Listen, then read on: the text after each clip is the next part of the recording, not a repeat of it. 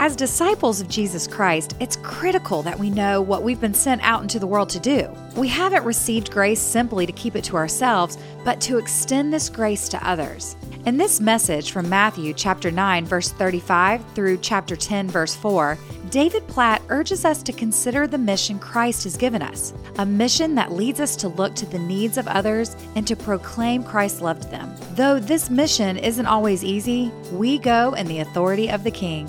This is the Radical with David Platt podcast. Here is David with a message titled The Disciples' Mission. You have a Bible, and I hope you do. Let me invite you to open with me to Galatians chapter 1. Galatians chapter 1. I couldn't decide between two texts to preach on this morning, and so we're going to hit both of them. But don't get scared. We're not going to be in Galatians 1 for very long. We're just going to look at that and let that vault us into Matthew chapter 9. But I want us to start in Galatians chapter 1. Over the last two weeks, we have seen the truth of what it means to be in Christ, in Christ to be in us. And I pray that God, by His grace, would enable us to experience the reality of those two glorious truths what it means to be in Christ and Christ to be in us. The question I want to ask this morning, though, is why? Why has God put Christ in you? Why has God put Christ in us? And what you see there in your notes is the circles that we started looking at last week. And you see in the middle is a picture of Christ in you and how Christ infiltrates everything about who we are. He affects our mind and our emotions and our body and our will and our relationships. Over the next five weeks, we're going to unpack those five circles. How does Christ affect the way we think and affect the way we feel, affect the way we act, our body and our will, and affect our relationships. But what I want us to do this morning is look at that outer circle, the picture of mission. And I want us to ask the question why does Christ affect our mind and our emotions and our body and our will and our relationships? And He does it for a reason because He wants to use all of you all of who you are your mind, your emotions, your body, your will, your relationships, your friendships, your marriages, your parenting. He wants to use every facet of you to display His glory to all the world. He has a purpose for being in you. I want you to see that unfold in Galatians chapter 1, two simple verses that are so key for understanding our Christianity. We're going to come in on a part of the conversation where Paul is describing how he came to faith in Christ. And listen to what he says in verse 15. It says, When God, who set me apart from birth and called me by his grace, was pleased, listen to this, God was pleased to reveal his Son in me. So Christ in me, so that, here's the purpose clause, so that I might preach him among the Gentiles. Did you catch that? Paul said, God, in his grace, was pleased to reveal his Son in me, to put Christ in me for a purpose, so that I would proclaim him to the nations. The very purpose. Why, Paul? Why has Paul say, why has God saved you? Why has God brought you into Christ? And Paul says he's done it so that I can proclaim Christ and show Christ and declare Christ to the world around me. This is the reason for why Christ is in us. He's in us for a purpose, in us for a mission. In your notes, you've got there, and this is kind of the theme that's going to drive our study in the text this morning. Christ is in you for them. Christ is in you for them, for their sake, and them referring to those who do not know Christ, the nations, the people in your sphere of influence on a daily basis, and the people in the Middle East and everywhere in between. Christ is in you for them. And with that picture, I want us to go back to the Gospel of Matthew, Matthew chapter 9. And I want us to look at an amazing passage of Scripture. It is a heart rendering passage of Scripture that gives us a glimpse into Jesus' heart that is life transforming. And as you're turning there, Matthew chapter 9, we're going to start in verse 35. I want you to know the context because the context here is so important. Matthew chapter 3, Jesus is baptized. Matthew chapter 4, he is tempted. In Matthew chapter 5, he basically, end of chapter 4 and chapter 5, he begins his ministry.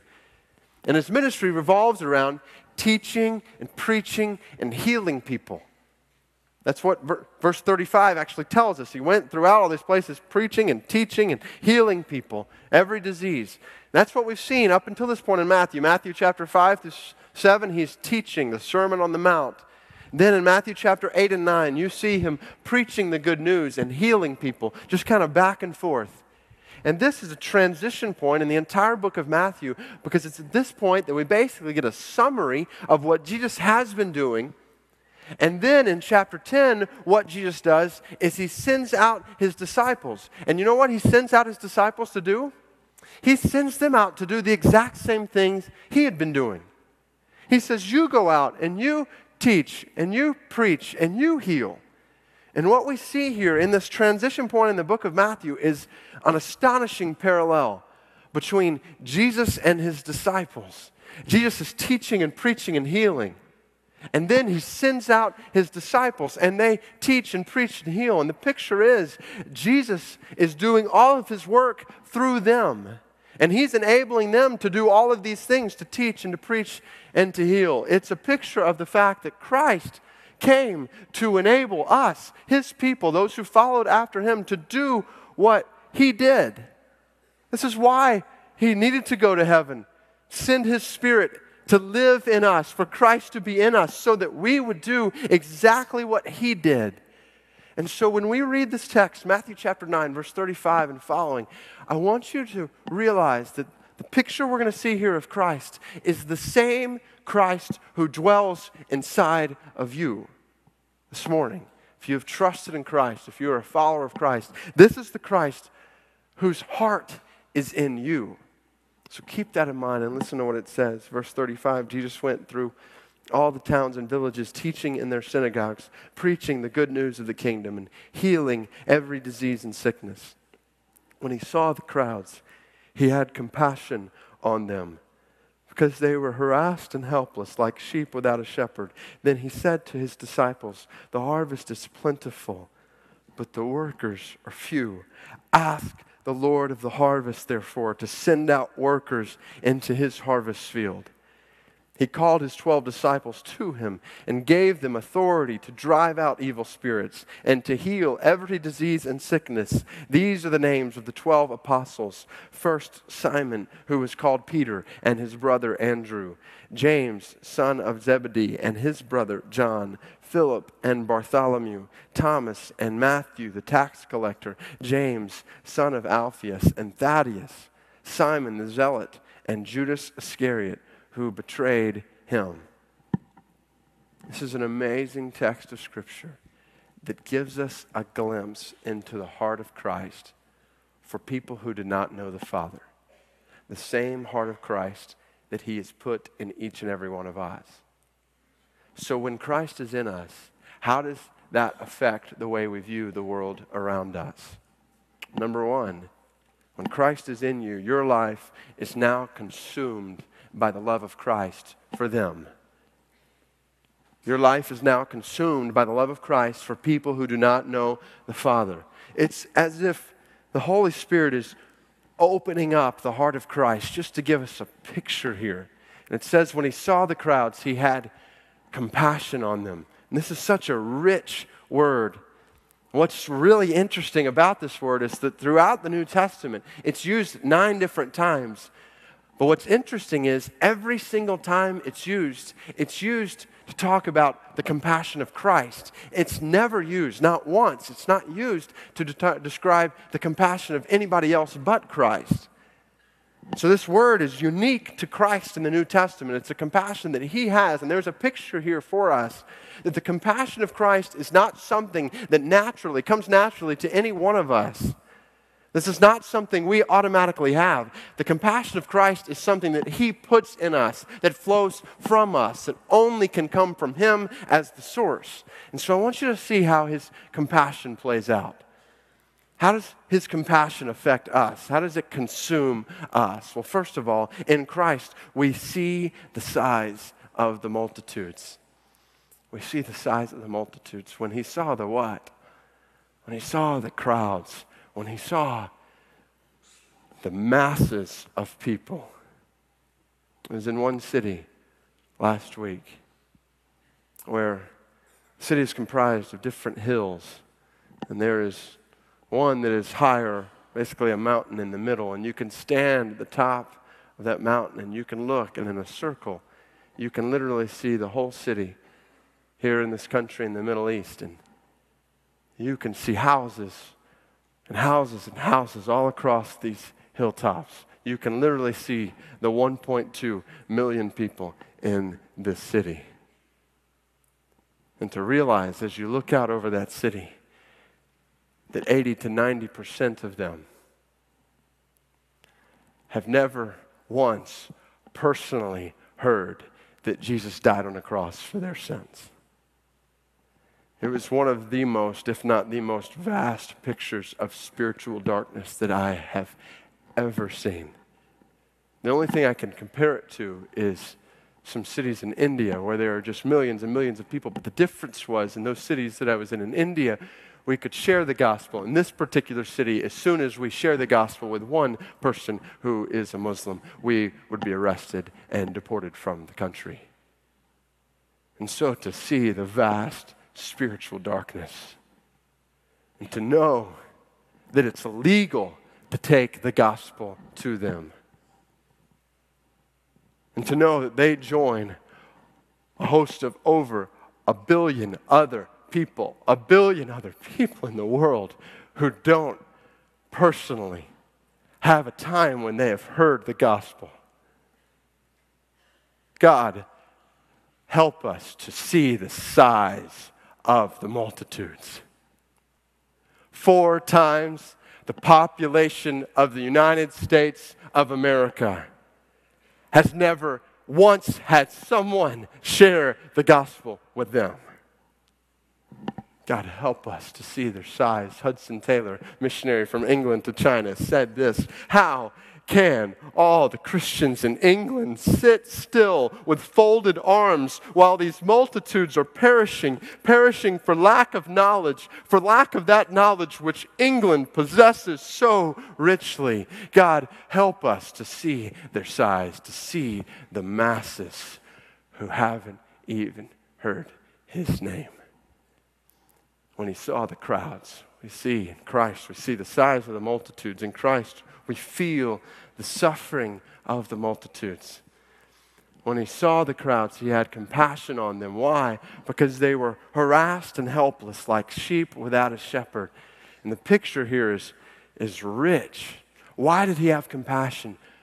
Because they were harassed and helpless. And it literally says he was moved with compassion. This is more than just an intellectual or a mental compassion, knowing something is wrong. It's an emotional, literally a physical feeling of compassion. It's the same thing we see in John chapter 11 when Lazarus had died and he comes and he sees Mary and Martha weeping. And it says he was deeply moved in spirit. He was troubled and he began to weep with them. It's the same picture we see in Luke chapter 19 when Jesus comes to the top of a mountain and sees over the whole city of Jerusalem Jerusalem for the last time before he goes in and is crucified. And it says he saw the city, and Luke 19:41 says he wept.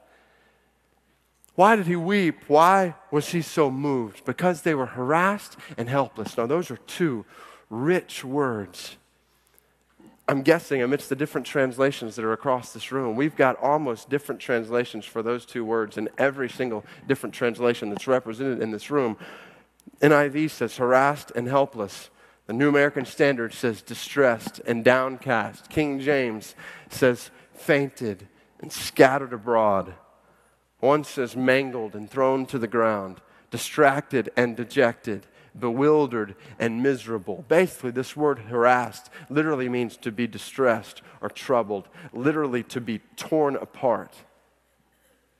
And the picture of helpless is literally to be thrown down and to be utterly weak without anything. That's how Jesus perceived the crowds.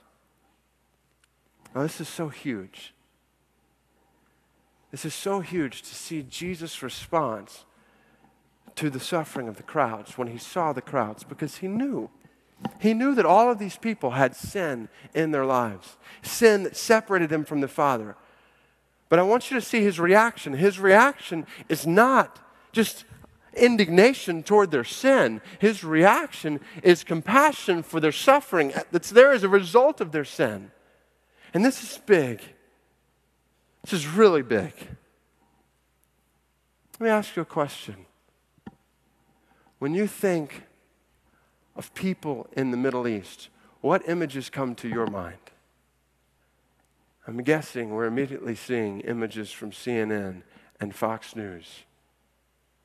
And we think of terrorists and we think of evil, bad people, those who live in constant conflict, who make trouble, people to be avoided.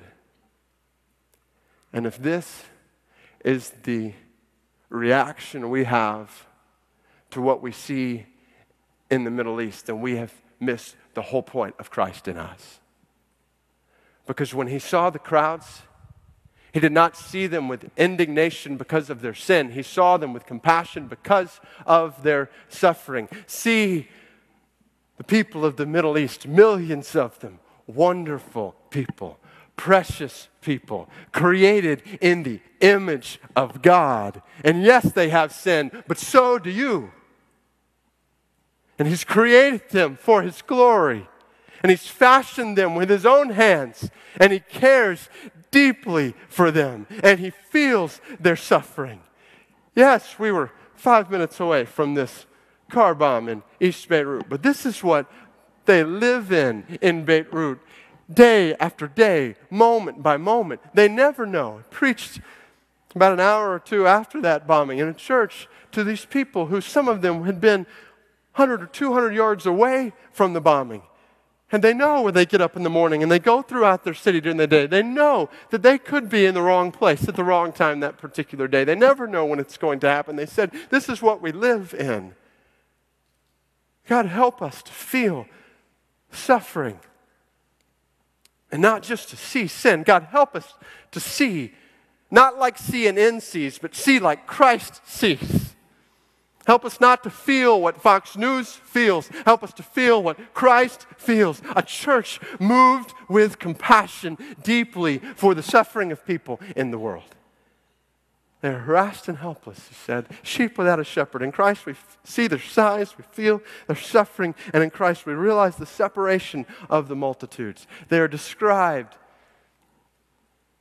as sheep without a shepherd, sheep wandering around with no one to lead them, no shepherd to lead them. One of the most poignant things one person told us in the middle of one particular country, she said, these people that you see, they have not rejected Christ. They have never even met him. Sheep without a shepherd. And it's at this point that Jesus transitions into a picture of the harvest. The harvest is plentiful.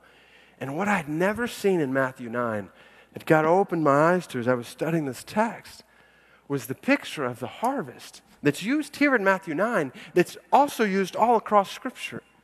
And you look all across Scripture, and we don't have time this morning to go to some of these texts. I wish we did, but Isaiah, you might write these down. Isaiah chapter 17, verse 10 and 11 talks about the harvest as a time when God will bring his judgment upon sin. Joel chapter 3, verse 11 through 14 talks about the same exact thing. When the harvest comes, this will be the time when God judges sin. It's not a good picture in Isaiah or Joel. You turn over to Matthew chapter 13, verse 30.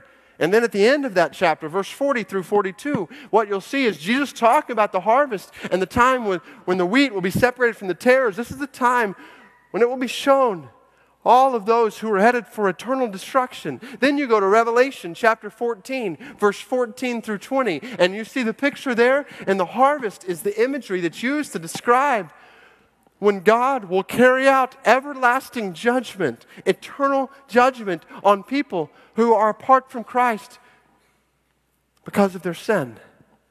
That's the picture we've got in the Bible of the harvest.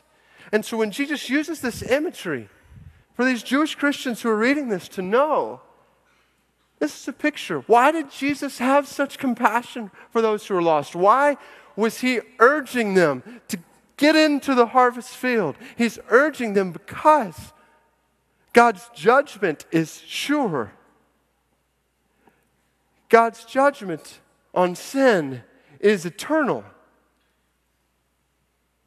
His judgment on sin is everlasting. And if you don't get to the harvest now, then you will lose the harvest forever. If you don't take the gospel to these people today, then many of them will experience God's judgment forever. That's why, that's why he had compassion. He saw their size and he felt their suffering and he realized their separation. God, help us to see the size of the multitudes. Help us to feel the suffering of the multitudes. Help us to realize their separation. And as a result, we must realize we can no longer live for ourselves. We can no longer live for ourselves. Not with that picture of need and the heart of Christ in us. There is no way to live Christianity for self consumption anymore. It is Christianity for them, Christ in you for them. We are consumed by the love of Christ for them. Three nights in a row, we had an opportunity to sit down with three different groups of Muslims, two families, and then one group of guys. We were there during Ramadan. It's Ramadan right now, which is the Muslim holy month, where they fast all day from food or water. One particular country, you, you take a drink during the day and you can get arrested. So you just keep your water bottle in your bag the whole time. And so we went three nights in a row to the meal. It's called the iftar.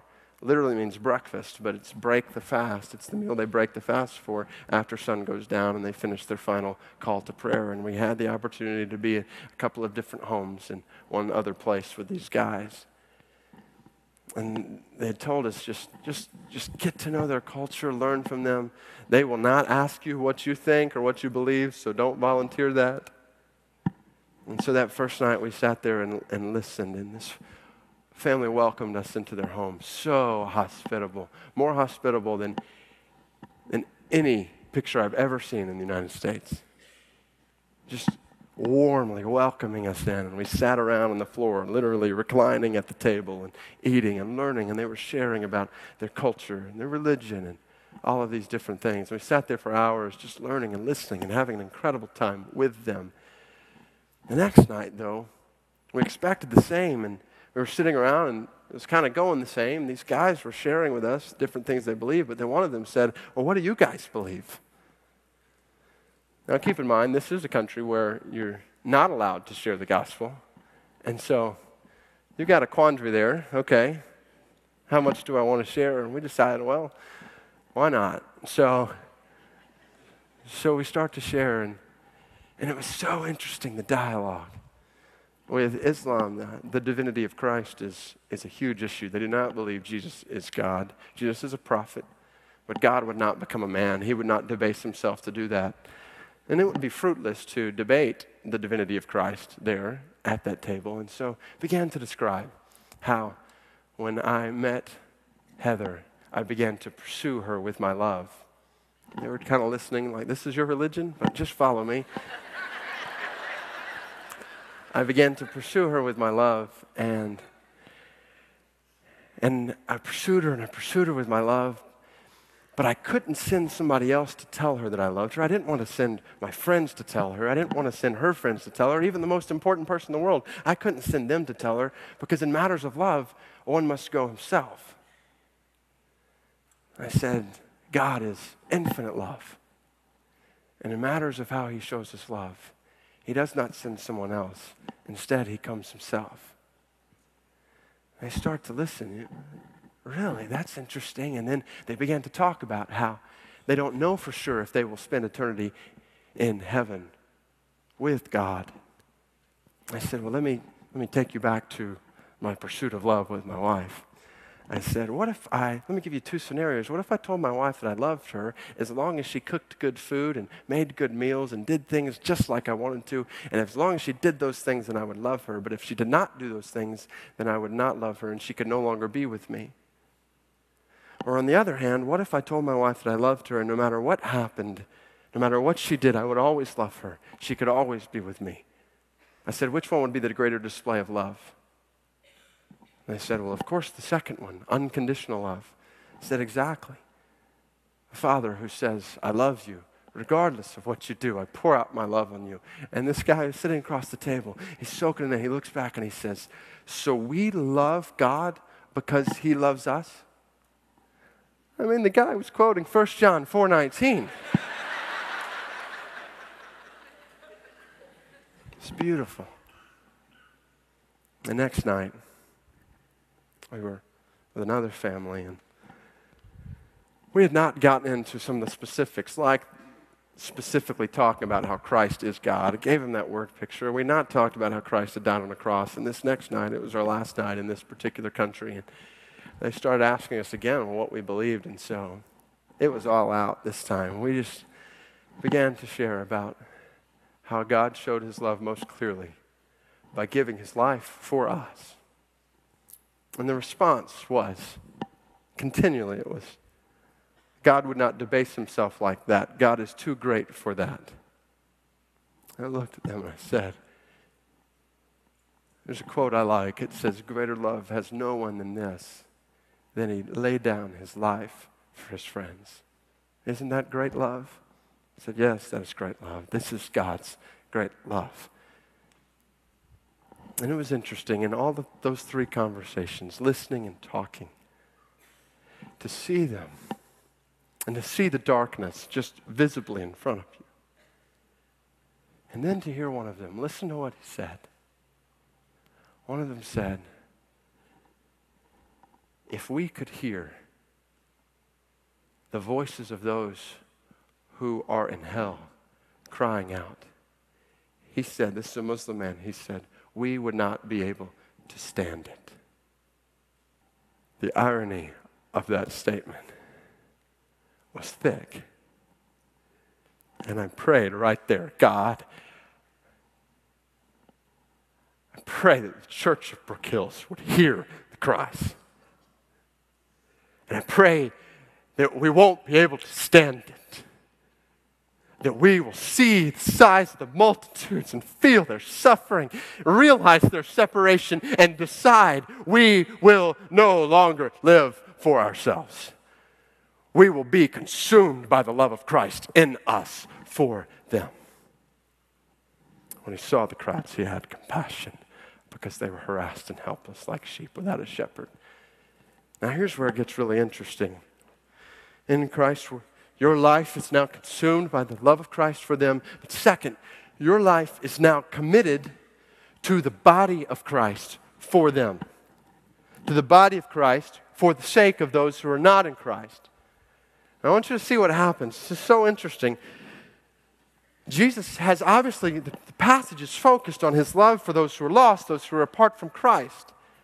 But then when he begins to talk to his disciples, he doesn't talk about those who don't know Christ. He talks about the church. He said to his disciples, The harvest is plentiful, but the workers are few. Ask the Lord of the harvest, therefore, to send out workers into his harvest field. Isn't that interesting?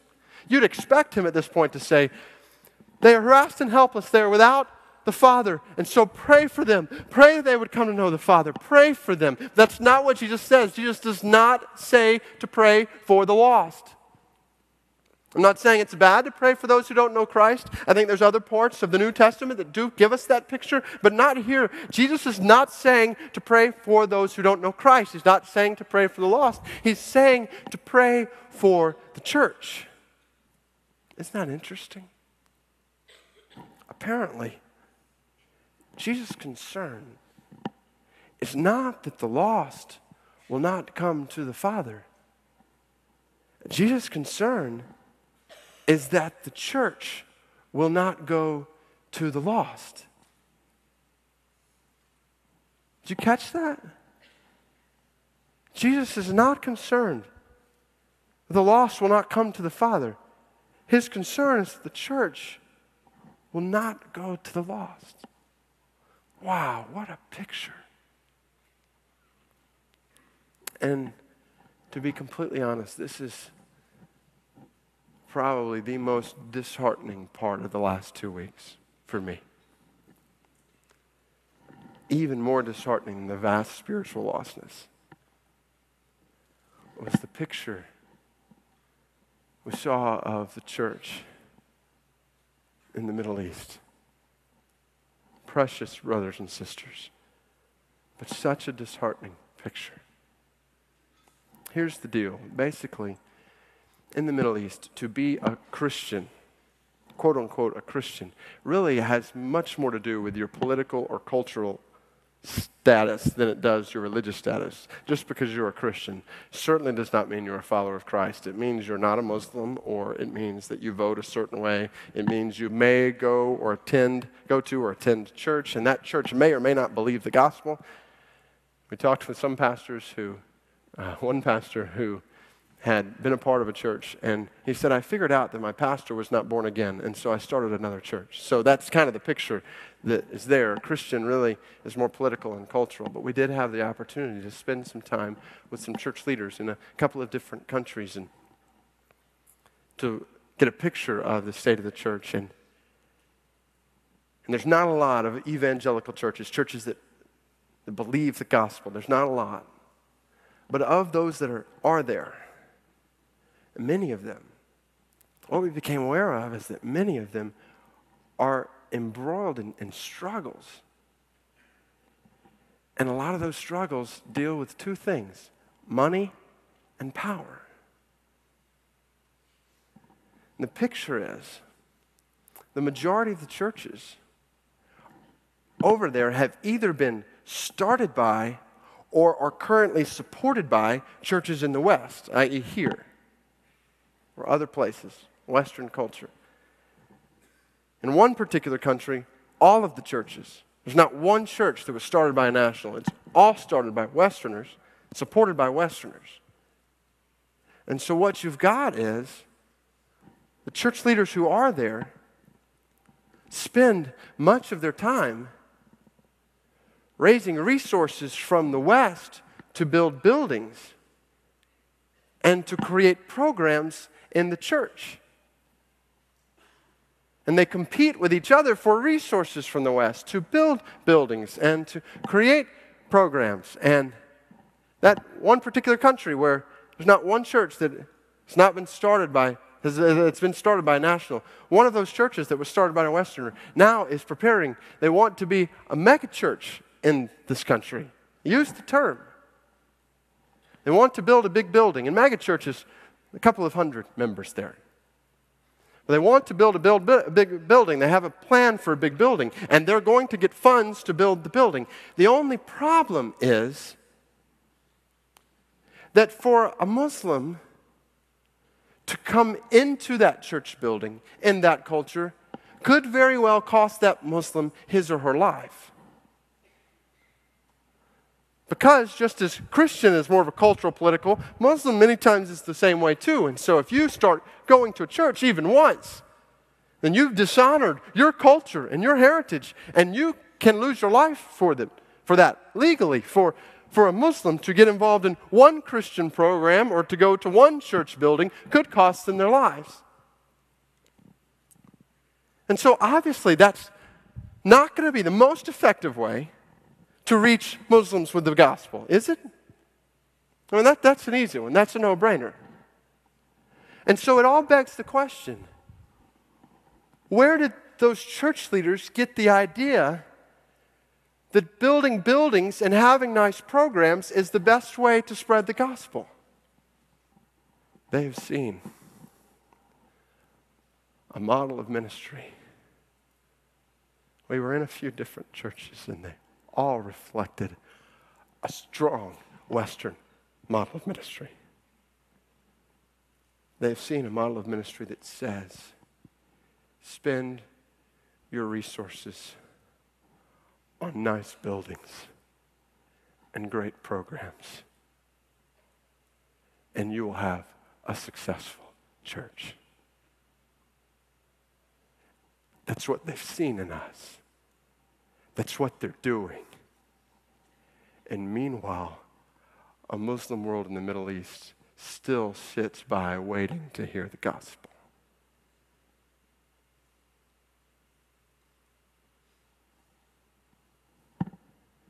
Ladies and gentlemen, by the way we are doing church here, we are slowing down church there. We had one person literally tell us that. Having a conversation, we said, What can we do to help the church here? His response immediately, he said, You're slowing us down by what you are doing and by what you're failing to do. Those were his words. Thought about titling the message today You're slowing us down. You don't want to hear that on the field in the middle of vast spiritual lostness. And it's not other churches. We spend 80% of our budget on a building and paid personnel. And together with other churches throughout the southeastern United States, across the country, but they're everywhere here. Together, we have shown to our brothers and sisters around the world that this is the wisest use of resources for the glory of God's kingdom. And we need to repent.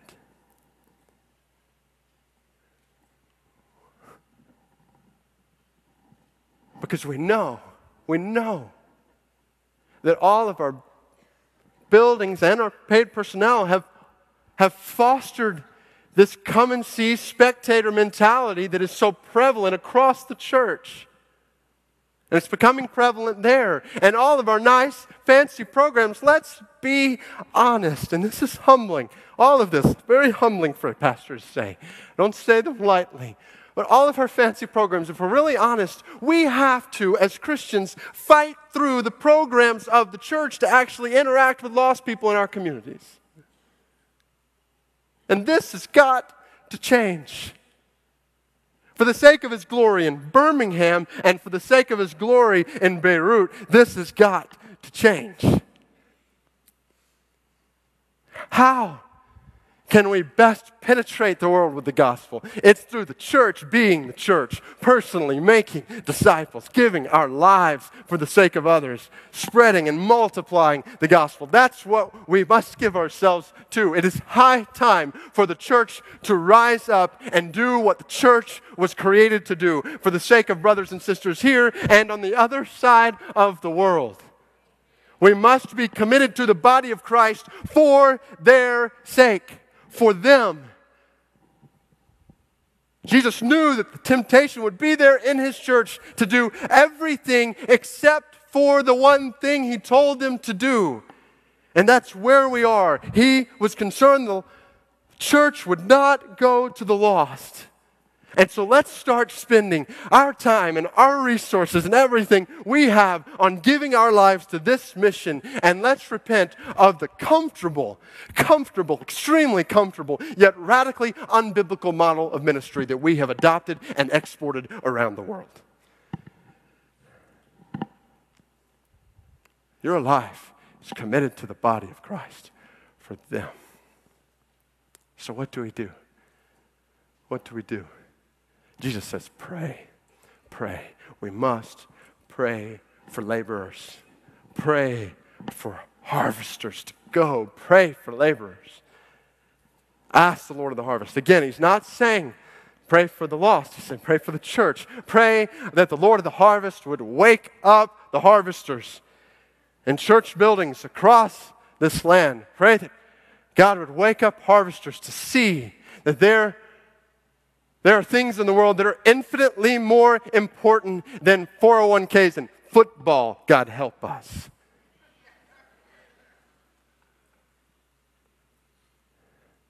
We are so blinded to the true battle in the world by the artificial battles that surround us in our culture.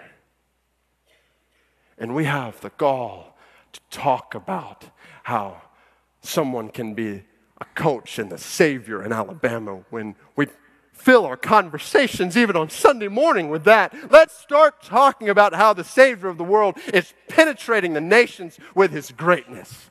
Let's let that consume our conversations. Let's let that drive our days and nights. Let's spend hours on the internet finding out how we can pray for our brothers and sisters around the world. Let's do that. And I'm convinced when we pray like this, Church at Brook Hills, when we pray like this, then we will see a great harvest in Birmingham and in the Middle East. If we pray like this, pray for laborers. We must pray for laborers and we must lead by example. We must lead by example. God has given us so much. He's given us so many resources, so much opportunity, so much influence. And we will be held accountable before the God of the universe for how we use those resources to expand His kingdom around the world. We need to lead by example. That leads us to this last picture. Your life is consumed by the love of Christ and committed to the body of Christ for them. Your life is now commissioned in the work of Christ for them commissioned. I love this. Ask the Lord of the harvest, therefore, to send out workers. That, that phrase, send out, it's the same phrase that's used when Jesus casts out demons in other parts of the New Testament. Cast out literally means to fling out. I love that. Ask God to start flinging his church all over the world. Just fling the church. We are church flung. I don't know if that's a word, but that's what we're praying God would do.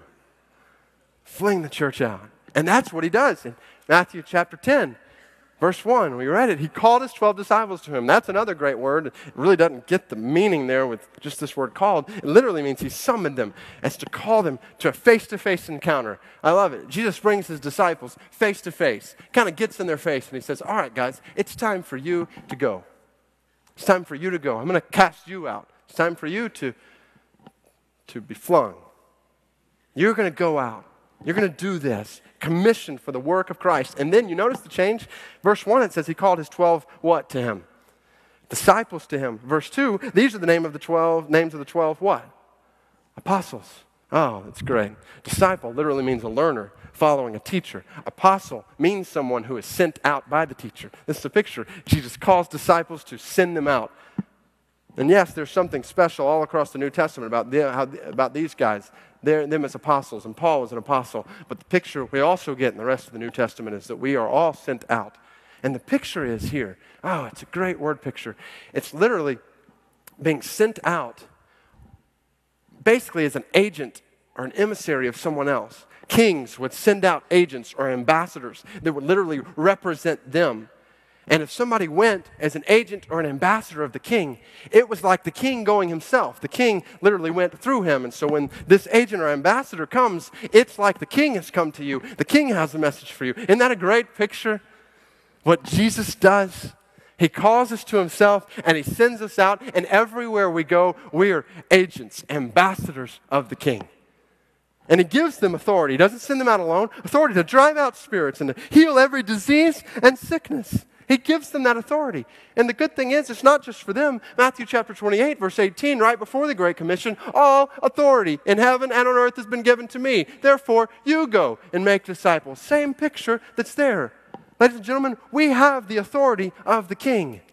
We go as agents of the King, as ambassadors of the King, and His authority to drive out evil spirits, to drive out darkness. That was one of my favorite parts, sitting in there in those rooms sharing about Christ, and to know the truth of Christ has power to cause all that darkness to flee. All of it. There were kids sitting around in the room, listening. And look at their faces. And to know that this was the first time that each of them was hearing the gospel and to, to pray for them. And to know that this is the first time their face has ever been lifted up to the throne. And to know that the words of the gospel, if I was true to that coming out of my mouth, that those words had power to penetrate hearts, and change them. We have the authority of the King. And we live and we die to multiply the kingdom.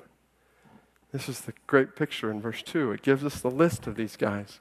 It tells them they were sent out in groups. We see a picture of two by two in the Gospels.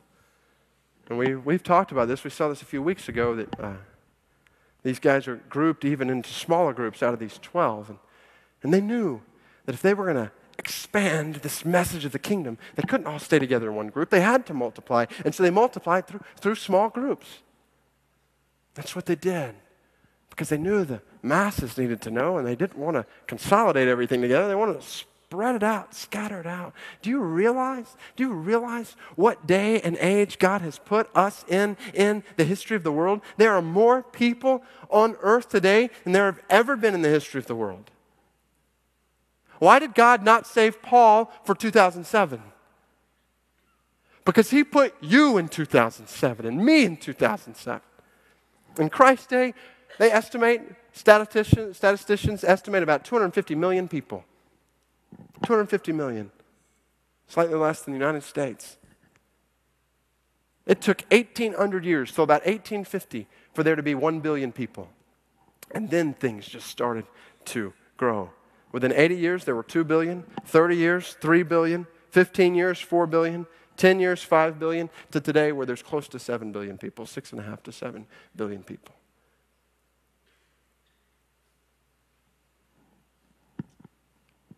If that's the case, then we have to consider any strategy in the church that is incremental. We have to consider that kind of strategy insufficient.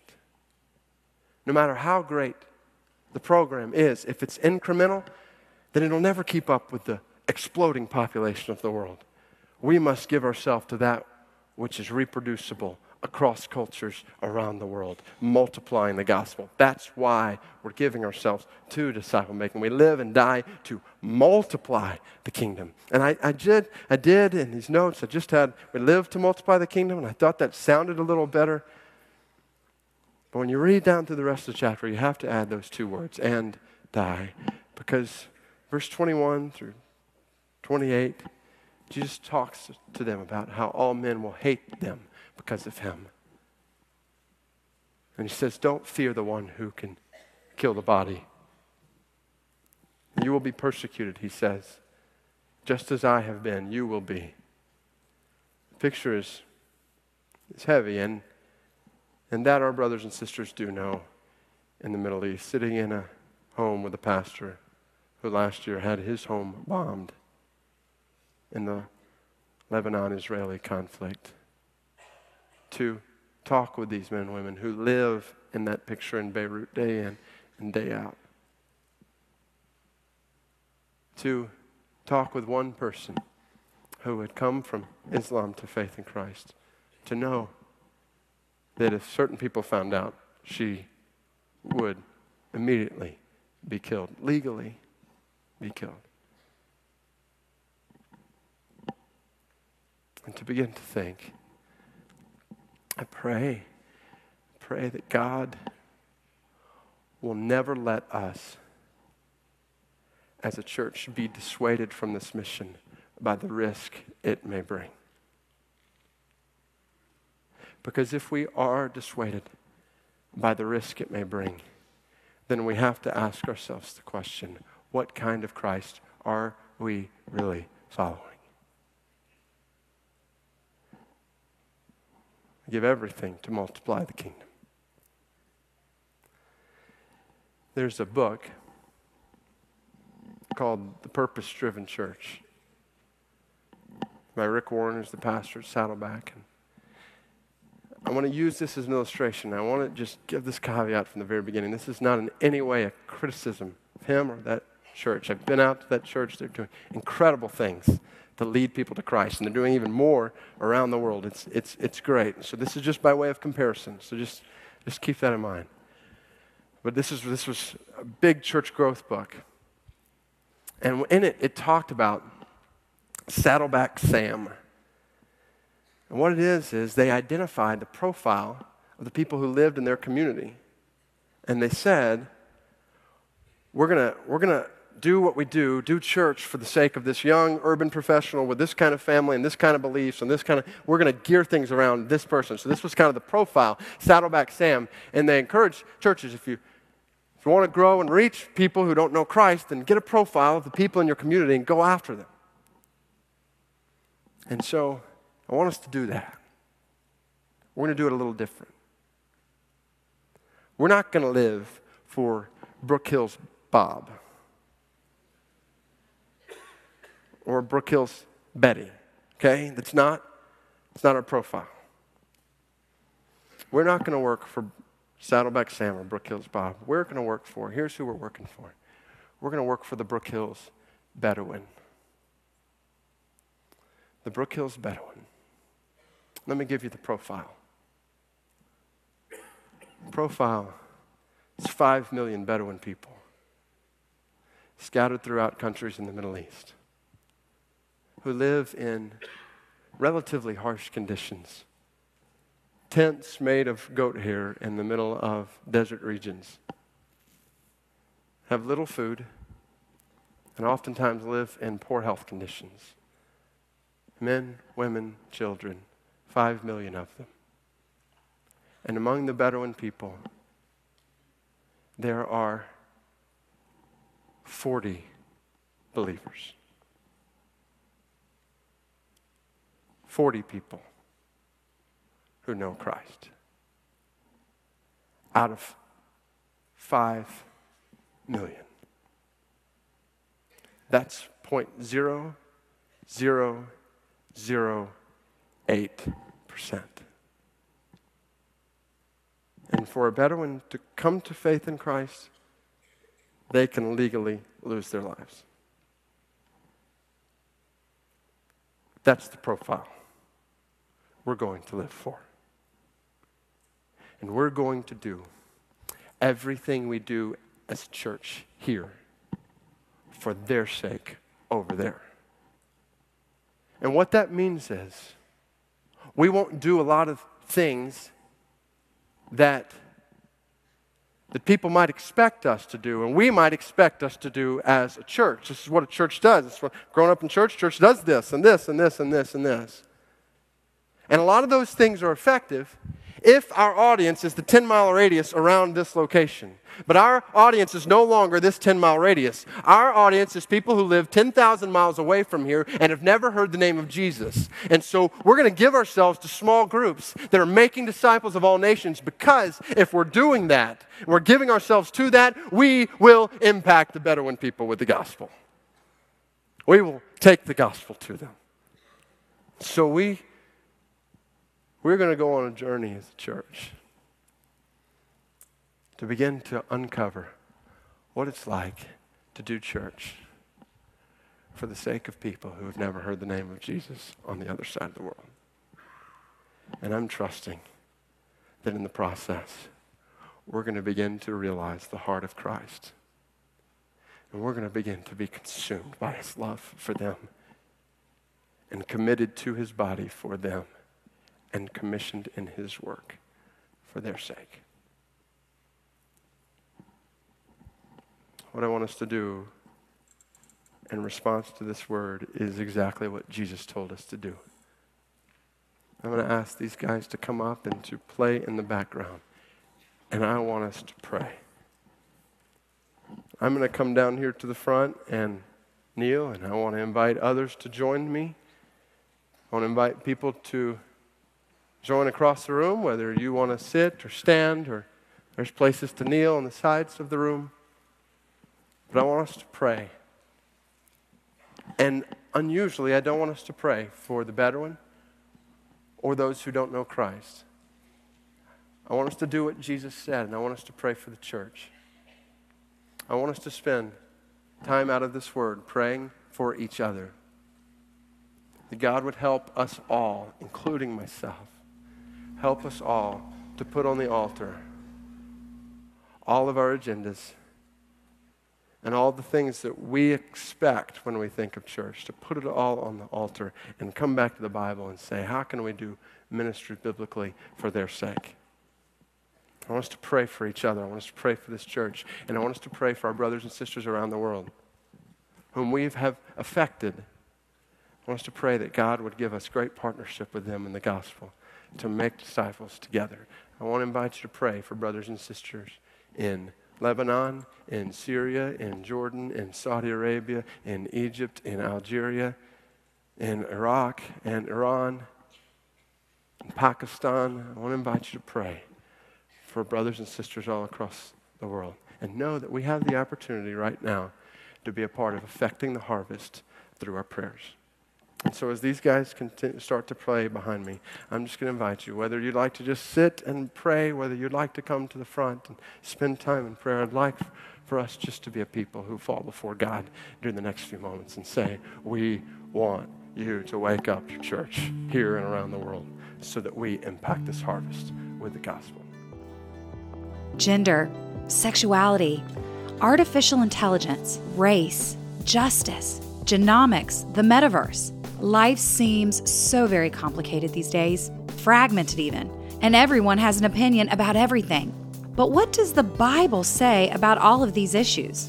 About you, about me, about the 7 billion people that fill every street, town, campus, village, apartment, and neighborhood on earth. Join us for Secret Church, a unique one night event streamed online to more than 50,000 participants around the world. Encouraged by our persecuted brothers and sisters example, we meet for close to six hours for intense study of God's Word and passionate prayer for the persecuted, taught and led by David Platt. Join us Friday, April 29th, 2022 at 7 p.m. Eastern. Participating in the Secret Church live stream is easy. You can stream from your church, home, office, or anywhere you have an internet connection. You are not going to want to miss this. That's it for today's episode. I'm your host, Stacy Martin. For additional articles, podcasts, events, and more, visit radical.net or follow us on Facebook and Instagram.